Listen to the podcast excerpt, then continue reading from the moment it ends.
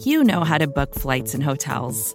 All you're missing is a tool to help you plan that unbelievable travel experience. That's why you need Viator. Book guided tours, excursions, and more in one place. There are over 300,000 travel experiences to choose from, so you can find something for everyone. And Viator offers free cancellation and 24 7 customer support for worry free travel. Download the Viator app now and use code Viator10 for 10% off your first booking in the app. Find travel experiences for you. Do more with Viator.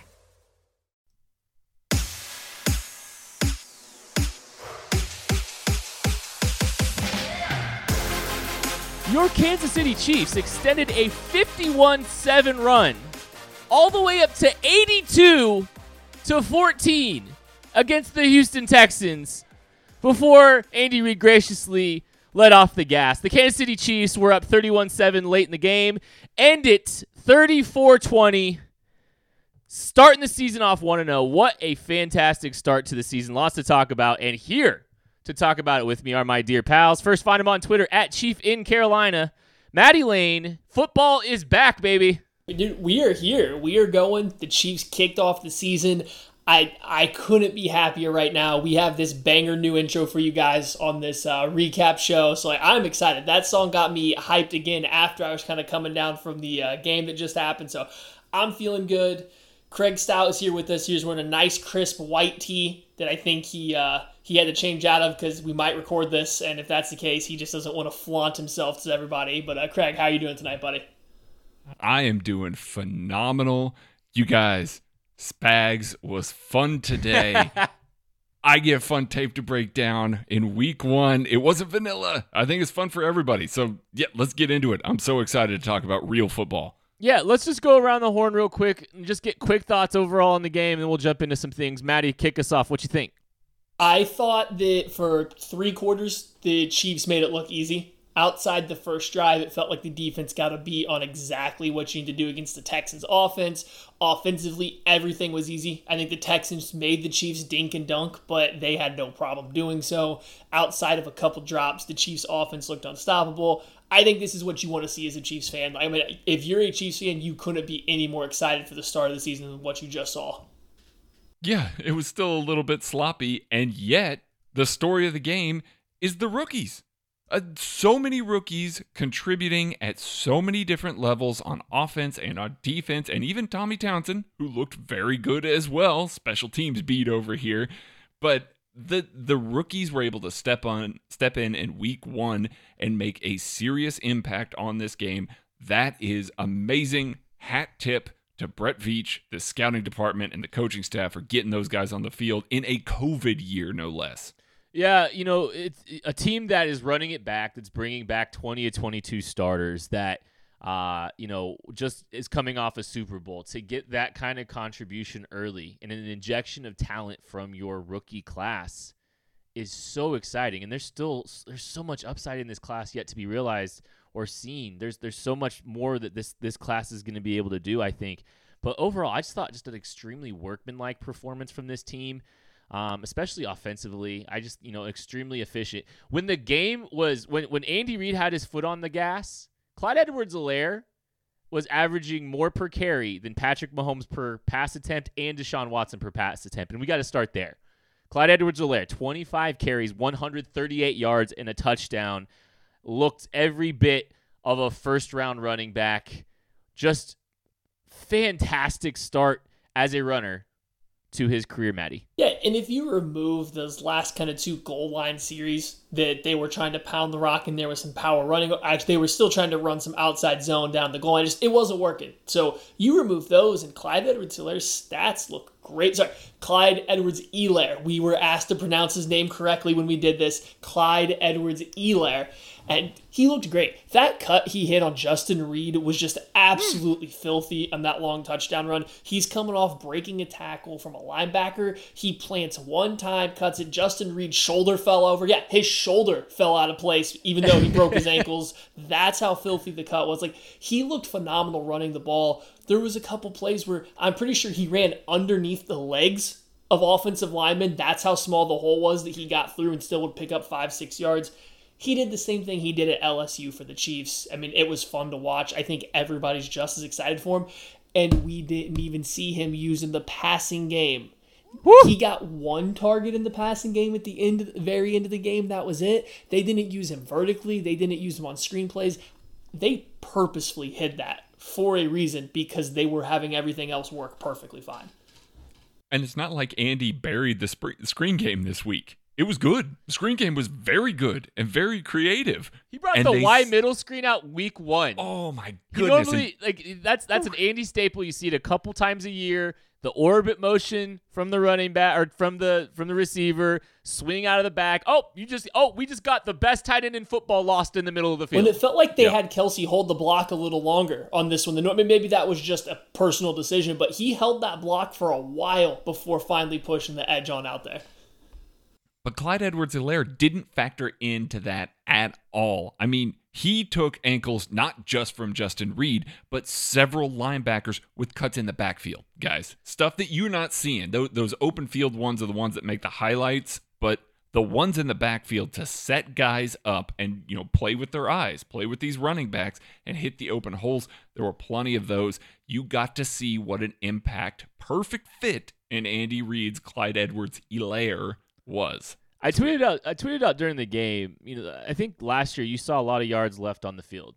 Mm-hmm. That includes Super Bowl hero Damien Williams. Clyde Edwards-Helaire didn't leave those on the field. Outstanding vision. Uh, there was one I think it was like an outside zone. Just really exceptional vision, ba- patience for a young guy to have that kind of patience as a runner. There's so many positive indicators there with him as, in the running game, and I'm just telling you, the passing game is where he is going to shine. We have not mm. seen that yet from him. I know Maddie just got done saying that, but like uh, honestly, that is going to be that that's such a big piece of what makes him so special, and we didn't even see it, which should scare the rest of the National Football League. Absolutely, and on top of all of that, when we went through Clyde Edwards-Helaire throughout this entire offseason, we said, you know, we'll see what he does in the running game. You know, it's going to help, but it's not going to be what they lean on. Clyde Edwards-Helaire is the youngest player in NFL history with 130 rushing yards and a rushing touchdown in his NFL debut. Wow. Right there. That's uh, NFL history tonight on the ground for Clyde Edwards-Helaire. That's impressive. Very impressive. Great start to his career and it's only getting better. This is this is week 1. This mm-hmm. is just the beginning. Just wait till he starts getting included in the passing game a little bit more. There's a lot more there. I think there's just a lot more left on the on the table for this for this well, offense. And I wanted I to piggyback onto the Clyde Edwards-Helaire talk with going to Kelechi Osemele, but we actually got an update on the injuries while we're recording this. So I mean, I figured we might as well talk about the injuries now. It's kind of big news. Go for it. So Charvarius Ward has a fractured hand, so I don't know how detrimental that'll be. I feel like it's just different for each player. Alex Okafor, slight hamstring strain, slight with Andy Reid could mean who knows what. And the bad one, Khalen Saunders, a dislocated elbow. I think obviously you have to wait for an MRI and everything, but it all depends on what kind of extra damage there. That could be the longest lasting one. I mean, what do you guys think that which one of those is going to affect the Chiefs the most? Well, I think you I think you got to start with Charvarius because there's a lack of experience at the cornerback position now and a lack of depth there. BoPete Keyes will be active next week if Charvarius week Charvarius Ward can't go. And Charvarius Ward is he's 21 games into his National Football League career, 22 maybe, and he was the most experienced corner on this football team from a defensive perspective. That's terrifying. Uh, that's that's really rough. Uh, the good news is Legarius Sneed. Oh, I'm sorry, L'Jarius Sneevis uh, is on this football team. We'll get there in a second, Craig. I want to hear. Do, did you do you think that's the biggest impactful uh, potential loss from the injury perspective? Absolutely. If if Bashaud Breeland is here, I feel very confident in what Legarius Sneed did tonight to kind of roll forward for a couple of games. Not that Rashad Fenton was bad. There was just definite miscommunication there. Him and Antonio Hamilton had a miscommunication late on one of the late touchdown drives for the Texans. But I mean, it's not a situation there where you can afford to lose another guy because you have such you know, lack of depth there, and you're getting ready to go against two good wide receivers that the Chargers have next week. All right, let's just go ahead and talk about L'Jarius Sneed a little bit. Uh, that's a that that was I think overall you've got to be thrilled with what you saw out of the fourth round pick from the Kansas City Chiefs, Maddie. Yeah, absolutely. I think the big thing is L'Jarius Sneed looked like a rookie at times. There were some plays where he looked a little lost, where he looked a little hesitant, or the game speed, he was still trying to catch up to it, but he looked good and that might sound like a contradiction, but he looked like he belonged out there talent wise, as an athlete, as a as in terms of his skill level as a player. You could just tell he was catching up mentally to the game, and that's absolutely fine. He made a couple nice plays on the ball in the air. You could see he was actively looking for it. Then there were some times where he took some poor angles as a tackler, or maybe did lose the ball, or where the sideline was when he was in coverage with his back to the quarterback, and that's to be expected all in all, I feel pretty good about L'Jarius Sneed from this game. It's an interesting matchup with the Houston Texans wide receivers because of their speed. They're not the most technical or physical receiver group, but they can threaten you vertically at any point in time from anywhere on the field. So I think he had a pretty good first showing. I mean, I feel good about him keeping this job until Breeland comes back. Then I'd like to see him stay in the rotation though going forward. I don't think that he looked bad enough to just completely stop seeing the field. Listen, if that's week one and there's a growth curve here, he's not giving that job back. Like, that's a good week one. Right before we recorded this, we were talking about how, yes, he looked a little bit like a rookie, but I said he looked like a round two rookie. Not not a round four rookie, which is where the Chiefs took him. He looked like a player that deserved to be taken very early in this draft. You saw him going up against Fuller there. Fuller got a, kind of a handful of his face mask and turned his head a little bit on one of those press reps, and L'Jarius Sneed fought through it, got back in phase, turned and located the ball, and knocked it away. That's phenomenal. That's something that you didn't get to see the Chiefs corners do very much last year. That is top notch athleticism. A tier one CBAT, if he would have been a cornerback that tested the combine, he would have been tier one. That's what you get when you get a tier one athlete, and especially a competitive one like L'Jarius Sneed. I think that that arrow is pointing way, way, way up if his football character is what Steve Spagnuolo thinks it is, because that was a confidence boosting game for L'Jarius Sneed. Well, and the Texans came out and challenged L'Jarius Sneed right off the bat. Mm-hmm. They were going right after the rookie. They were gonna. They were hell bent on trying to, uh, you know, attack and challenge a young, inexperienced secondary. Whoever was lining up across Charvarius Ward was going to be seeing more playing, significant playing time than they ever had. And what happened? L'Jarius Sneed made plays on the football. It wasn't perfect, and it wasn't always pretty, but it was effective. He was in position or in good enough position, and he was able to make a play on the football, and then he was able to get a turnover. And whether or not, yes, it was it was floated right to him. It, the ball finds you when you're doing the right things. Mm-hmm. And Charvari or and and L'Jarius Sneed was doing the right thing. Uh, and a, a, lot of snaps this week, very competitive. Uh, I think you got to be thrilled with this as a starting point, confidence booster, building off of the big jump from week one to week two. It's always a big jump. Really positive, encouraging signs for a L'Jarius Sneed. My bold prediction for uh, for the Chiefs this year on the on the Arrowhead Pride article that came out this week was that L'Jarius Sneed's not going to let that starting spot go. If he keeps building on what he's doing, he may not. Bashaud Breeland may be riding the pine depending on what happens with, you know, well, not riding the pine. He just may not be starting. He may see a reduced amount of snaps. Uh, but really, you got to be excited about that. One other thing you got to be excited is what Chris Jones did in the pass game. Uh, an absolutely dominant performance from Chris Jones. Also, Frank Clark. We'll get to him too. Uh, but you saw the interior pressure and production from a Chris Jones, Maddie. Yeah, Chris Jones started the game pretty rough. Those first couple series, I mean, especially as a run defender, it, Chris Jones, like we would expect, was not great versus the run. He was getting blown off the ball. He wasn't being able to land some of those dynamic big play run stuffs that he's known for. And he was the help part of the problem for giving up some big gashes up the middle once the Texans had to settle in and start passing the ball, though, he became pretty dominant. I mean, anytime Chris Jones was one on one with Zach Fulton, it was an incredibly quick win for him. He was putting pressure on Deshaun Watson and super fast. And I think we said we're going to talk about Frank Clark in a little bit, but you got to credit Clark and Spagnuolo a little bit. They did a great job of getting Chris Jones one on one with Zach Fulton. Just about any time they wanted to, they got that matchup isolated in the middle there of the offensive line, and Chris Jones made the Texans pay for it every single time. Yeah, Chris Jones was excellent Excellent pass rusher. That's why they paid him. That's exactly why they gave him the amount of money that they gave him right there. I thought the defensive line looked pretty good when it was healthy. Uh, obviously, Khalen Saunders went out early, but I thought Alex Okafor looked pretty spry coming off the edge there early until the hammy kind of you know acted up on him. And then as the game went along, Mike Danna actually big contributor this week. Lots of snaps, having to step in for some injuries there. Looked fine, looked good, like a rookie, but not like a fifth round rookie. I felt like the pass rush was good enough. Four sacks is good.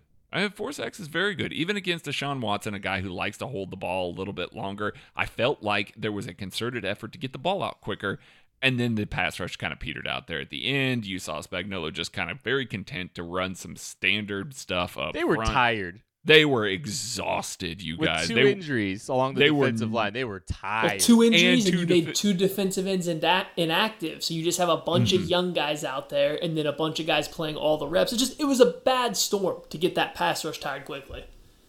It was, it was, and so it kind of petered out at the end, and that's why you saw, you know, Deshaun Watson able to pick apart the Chiefs secondary a little bit more. But I actually came away from this feeling pretty good about the pass rush. I, I thought that they looked pretty good tonight. Here's uh here's something that I think all Chiefs fans should be really excited about. Chris Jones had a one and a half sacks today. He was very impactful in the passing game, um, very disruptive, rushing the passer. And Bill O'Brien didn't even single him out. He singled out Frank Clark. They were having a hard time blocking Frank Clark, and it's undoubtedly true. Tytus Howard, Tytus Howard versus Frank Clark was like Travis Kelce versus Justin Reid last year, or Travis Kelce versus Lonnie Johnson last year, or Travis Kelce versus anyone in a Houston Texans jersey the last two seasons. Frank Clark, what an outstanding start. And it's so good to see healthy Frank Clark, the guy that that you know the, Frank Clark battled so much last year with with his health. You know, he looked thinner at times. The elbow, there was, you know, a lot of concerns about you know his his ability to feel his hands. I think at some point he said something along those lines. Frank Clark looks healthy. He looks big. The motor, the effort, the outstanding, unbelievable effort there. You, the man looks like you're going to see a different version of Frank Clark than what you saw last year. And a bunch of people are going to have to delete a bunch of tweets that they had from last season uh, if they haven't already, Maddie. Well, that's just it. Bill O'Brien came out and he specifically said they had a hard time with Frank Clark. And yeah, Frank Clark versus Tytus Howard was a mis- mismatch, but you could even see it when Clark was lined up over Laremy Tunsil. They slid protection, or they had Duke Johnson or David Johnson later in the game help protect off that left side too. Like they were worried about Clark wherever he was. And I'm not.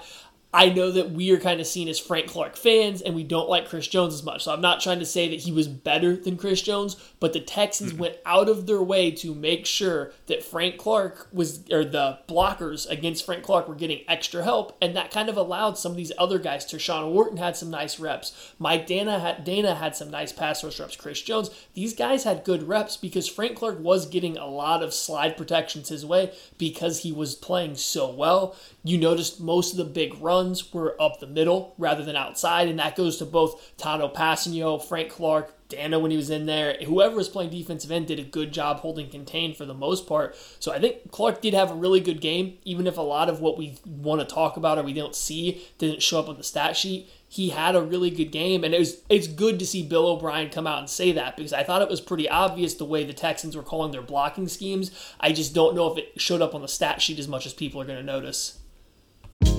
Hey, this is Scott Galloway, author, professor, entrepreneur, and most importantly, host of the Prop G podcast. We got a special series running on right now called The Future of Work, where I answer all your questions on surprise, the future of work.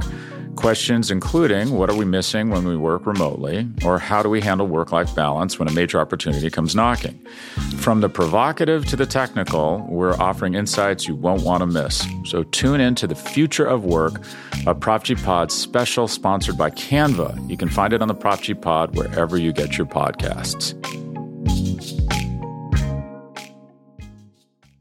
With threats to our nation waiting around every corner, adaptability is more important than ever. When conditions change without notice, quick strategic thinking is crucial. And with obstacles consistently impending, determination is essential in overcoming them. It's this willingness, decisiveness, and resilience that sets Marines apart. With our fighting spirit, we don't just fight battles, we win them. Marines are the constant our nation counts on to fight the unknown. And through adaptable problem solving, we do just that.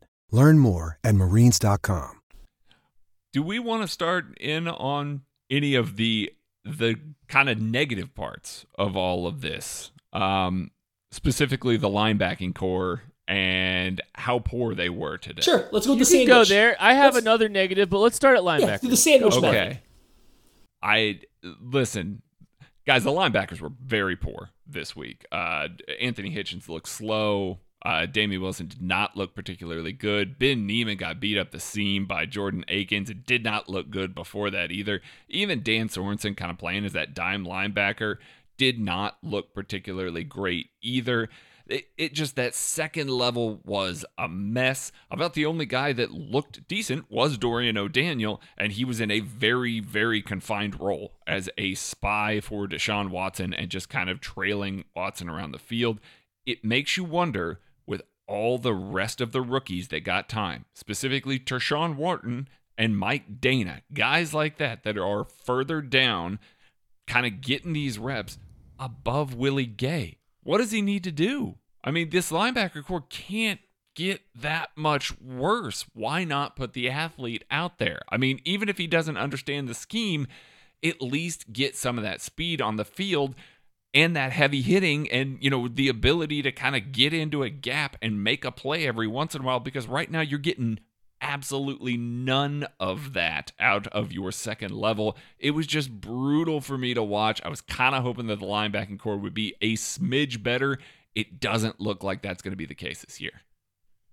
Man, there were two plays that really highlight this to me. There's early in the game, there was just a little hitch route over the middle of the field uh, when the Chiefs were in their Buffalo package. Hitchens and Damien Wilson both took a curl zone, hook zone right in the middle of the field. Neither one of them even started to budge towards the tight end, just settling in the middle of the field until he caught the ball. And then Jordan Akins touchdown over Ben Niemann, where he was not only three steps behind him, but never tried to turn and find the ball. Like those two things right there, like what what are you doing from a linebacker perspective if you have a guy that is an athlete that can't get on the field over just what those plays look like? Like I get it, he still might need to learn Willie Gay might still need to learn the playbook a little bit. Maybe he's not fully up to speed, but you can't work him into some reps there in the fourth quarter when you have guys that can't even cover a basic hook curl zone, when you have a guy who can't run the seam against an, a pretty good but not elite athlete at tight end that didn't even put a move on you. Like, I don't see there being anything stopping Willie Gay from being on the field because what he has to surpass to be on the field is such a low bar at this point in time. That was a really bad performance versus the run and versus the pass from the Chiefs linebacks. I don't mean to be too harsh because obviously the defense played really, really well. It didn't end up being a problem, but I think you would have a hard time coming away with three or four really good plays from that whole unit for the entire game. Yeah, uh, I've seen like three or four Willie Gay clips in coverage from training camp, and I already know that he's a better coverage player than any other guy that saw the field at the linebacker position this week. and that's I know that's a little bit tongue in cheek, but it's also kind of true. Um, there's a different level of athleticism with a Willie Gay. Um, there's more fluidity, change of direction ability. Um, I saw some of like watching watching Anthony Hitchens try to make a tackle in open space was painful, and he looked it looked like it was painful for him. Mhm. Uh it, it's they they desperately need that injection of athleticism, and they need him to hurry up and get on get the trust of that uh, staff because they need him to play. And another guy that the Chiefs and Andy Reid needs to put some trust in or needs needs to develop trust is Mecole Hardman. Uh, 28% of the snaps tonight for Mecole Hardman. Not an uptick. I, I made him my player to watch this week because I wanted to see if this was going to be, if, if he's earned opportunities, if he's taken a step in the eyes of this staff, if he's built trust, if we're going to get to see more of him this year. Um, and week one, if is if week one's any indication, uh, no, he was a gadget player again. Uh, he got one jet sweep for six yards, and you didn't see anything substantial from him on except for running off, you know, the defense. Uh, very discouraging to see such a limited role from Mecole. Uh, but th- that's the answer because Demarcus Robinson stunk. Okay, like he was bad, and he was bad the last time this team played the Texans, and he still outsnapped Mecole Hardman tonight. That's rough. That's really rough. That's that's damning. I I really hope this isn't a sign of things to come from a Cole Hardman because you really want to see him be more than just the gadget player and downfield player and special teams pet of Dave Toub, Maddie. Well, and the tricky part is I know Hardman played 12 snaps in the first half, so I don't know what he played in the second half, but he only played 12 in the first half. And that did come with that was during a half where Demarcus Robinson had one drop in the end zone when Mahomes was rolling left and threw a dart to him. He had the other one that would have been a very difficult catch, and I think the ball was a little late, the, the deep shot that he still ended up dropping. Like that's two drops again versus the Texans, and the Chiefs still felt more comfortable putting him on the field. The Chiefs felt comfortable putting Byron Pringle on the field at times, which, hey, anytime Byron Pringle sees the field, good things seem to happen. So we can keep trying that. Mecole Hardman just not getting reps. I think you really saw it. They threw a screen, a little tunnel screen to Sammy Watkins with Mecole Hardman out there to block, and he completely whiffed on the block. You want to know one of the reasons that Demarcus Robinson plays?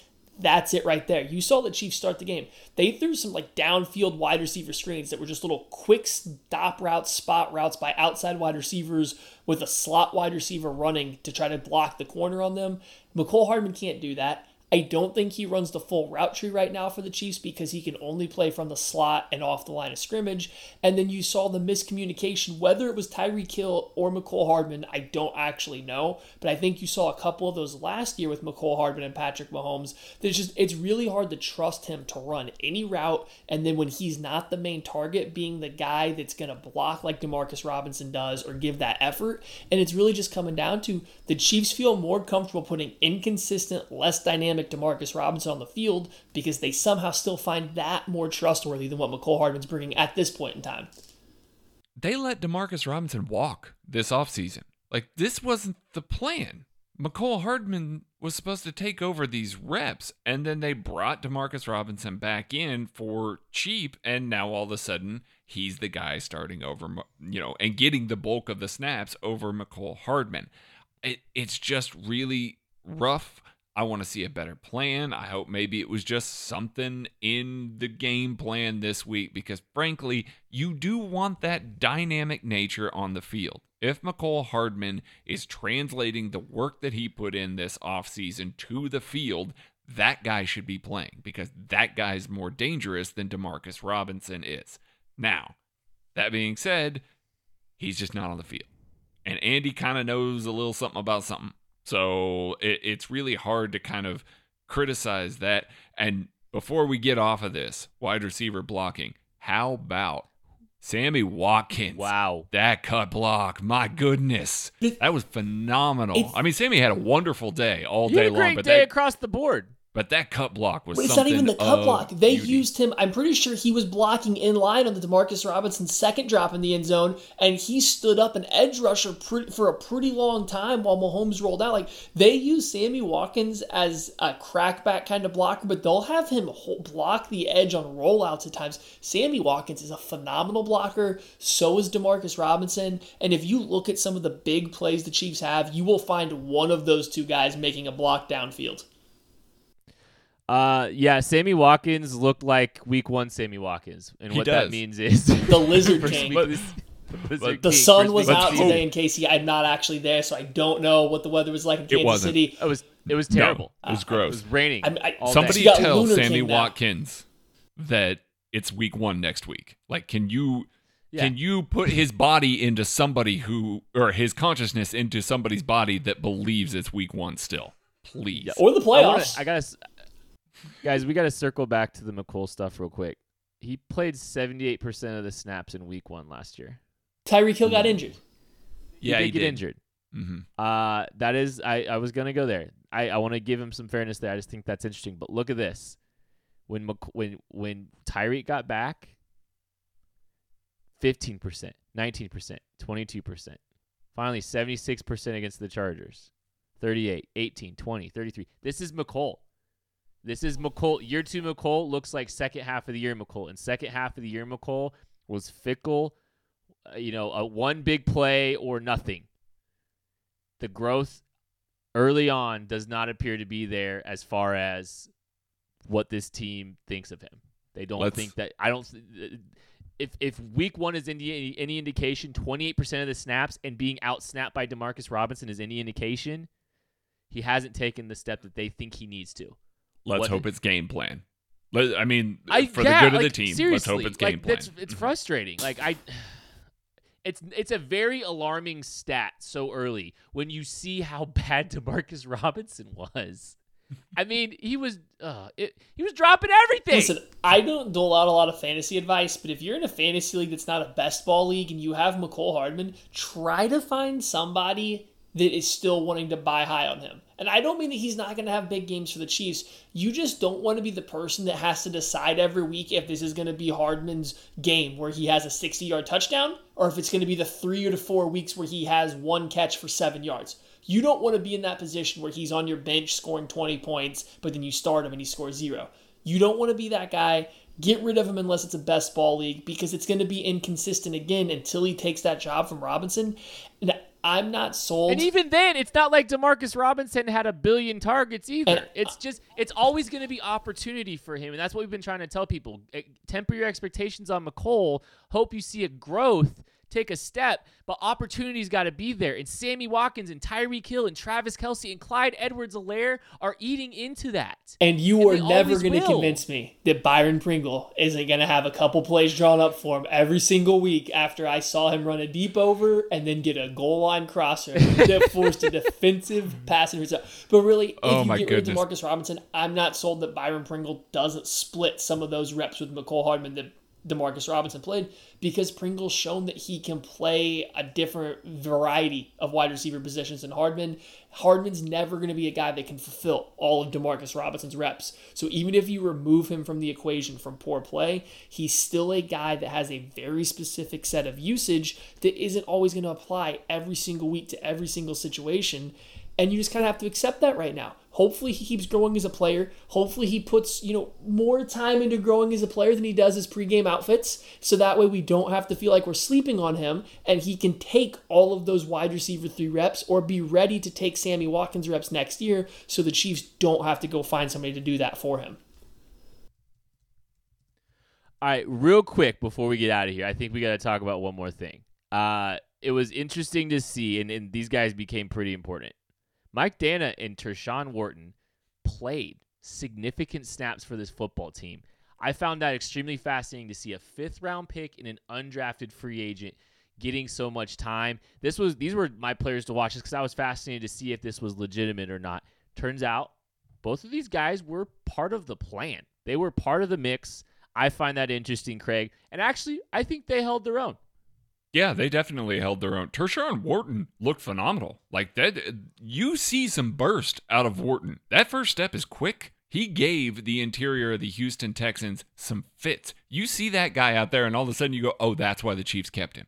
They need another penetrator like Chris Jones in those sorts of situations, and you saw him do that a couple of times, and that was wonderful. Meanwhile, Mike Danna played assignment sound football. He he uh, his best play actually was dropping into coverage and taking away a hot route. He his understanding of spacing and everything around him is the kind of thing that I had seen on film and that he sounded like when I got to interview him earlier this offseason. He's a smart kid and he knows how to translate it to the field. It's not one of those situations where he's smart and he tries hard and he just can't get it done. You see a little more than just getting it done. Now, not a top end athlete. He didn't look like he was especially threatening to beat a guy around the edge or anything like that when he's rushing the passer, but a smart player that knew where he needed to be, especially in the run game. I was excited to see Mike Danna come out and look good in that role because I think that's his role going forward. And as a fifth round draft pick, you guys, that's phenomenal value, especially if he's going to get the kind of reps that he got this week.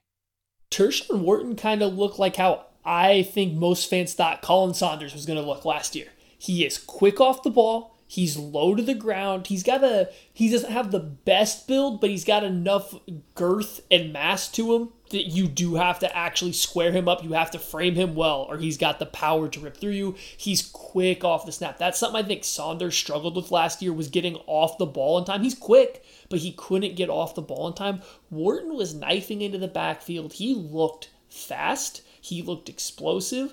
I'm not saying he was strong, you know, super powerful at the point of attack or anything. He clearly has some growth to go through, but he looked pretty good given that he was thrust in there. And then I'm a little bit more of a wet blanket on Mike Danna than, than Kent and Craig are going to be. And it's not that he was bad by any means. He was very assignment sound. He has very good technique, and I thought that coming out. Just there's a lack of juice to his gameplay that really just nags at me. So it was a third and two. He was unblocked, and he did a good job holding contain except for he couldn't chase the running back out of bounds until he picked up the first down on that third and two. And it's nice that it wasn't a bigger play, but just a little bit of juice. Any amount of explosiveness or lateral agility, I think he can make that play for zero yards. And I just didn't see that even on some of his good pass rush attempts. He had a nice inside move. He just couldn't flip his hips and close after he had it. And I think Chris Jones ended up cleaning up that sack a little bit. There's just there is a little bit lack of explosiveness to his game or just agility, fluidity through his hips that I think the high end ceiling isn't super high, but he's already a functional player at the NFL level. He showed that he can play at the NFL right now. He's assignment sound. He can be used in a variety of roles, and he is not a he in any way he is not a negative player on the team as is. He is a very solid, good rotational player. Mike Danna looks like if you hit on your fifth round pick. Mm-hmm. A guy without great athletic ability that does his job. I think that's what, and I think that's a reason to be excited because he is a he he looked like a rotational NFL football player. And again, expectations that's huge when you're building a roster. When you're paying all these guys these big contracts, you need that. You need to hit on these kind of guys. You need to hit on a L'Jarius Sneed, and you need a legit uh, Tershawn Turk Wharton he looked draftable tonight. Mm-hmm. That did not look like an undrafted free agent. That's why these lottery tickets are so exciting to me because you can get into this you can get into this process and stumble into some guys that probably should have been drafted. And you're basically accumulating free draft picks if you're smart and disciplined with your undrafted free agents. And that's what happened here with Tershawn Wharton. That man looked draftable. Explosive. Um, there's there's stuff there's a lot to work with there and you you can't normally say that about undrafted free agents, but you can with this guy. Final thoughts, Craig, kick us off. I just want to touch on some numbers real quick here since I did chart during the game. Uh, the Houston Texans spent 22% of the game in empty. Clearly something that they thought that they could exploit with the Chiefs defense there. Didn't really have a ton of success until very late in the game. The Chiefs treated the Houston Texans 12 personnel, that's two tight ends, and 21 personnel, that's two running backs, as if it was 11 personnel.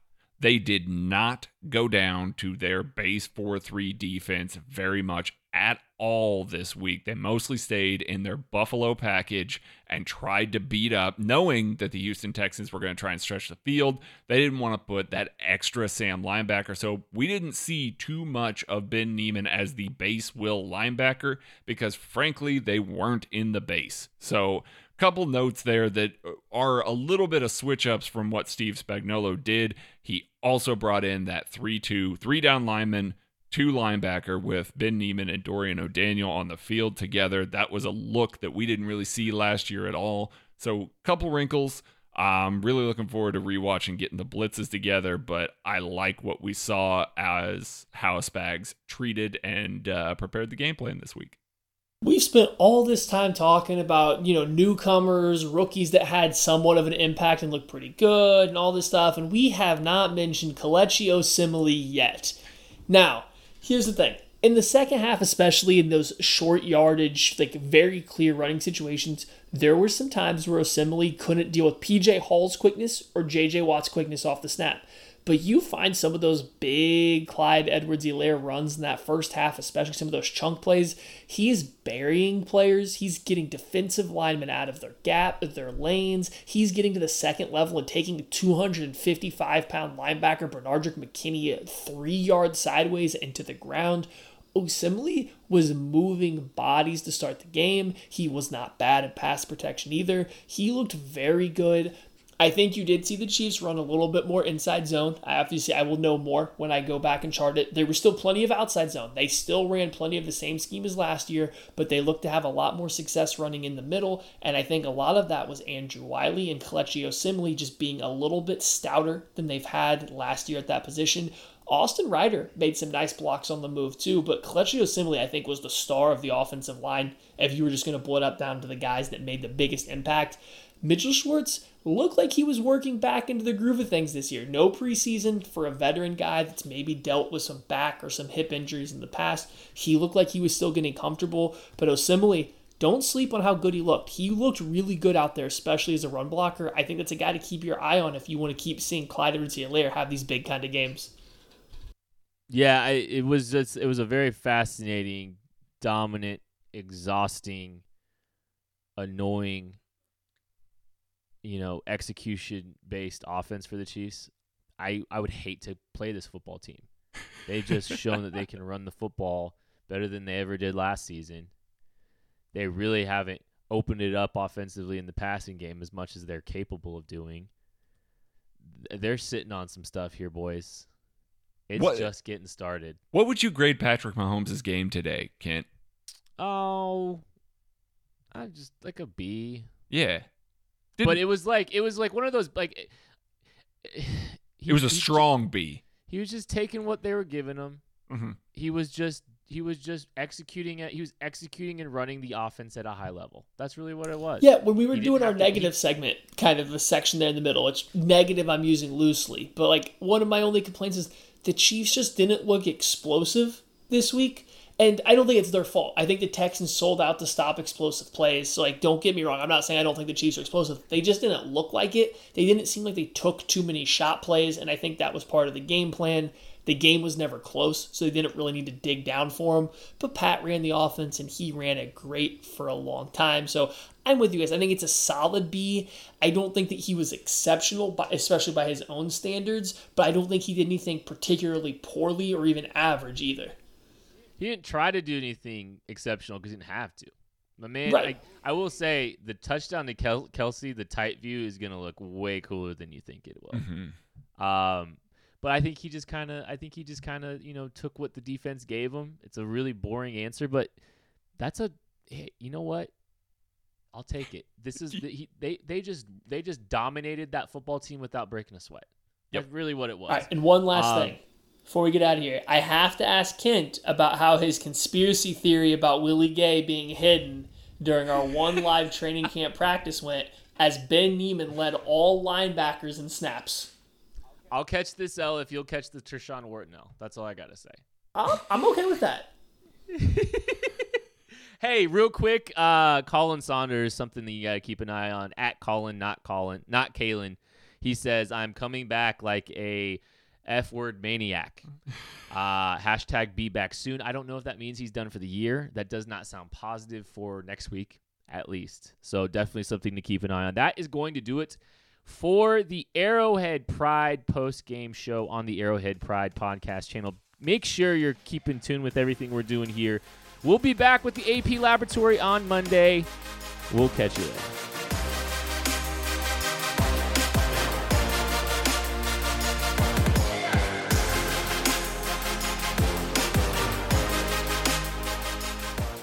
Listen to that banger as a 1 0 team.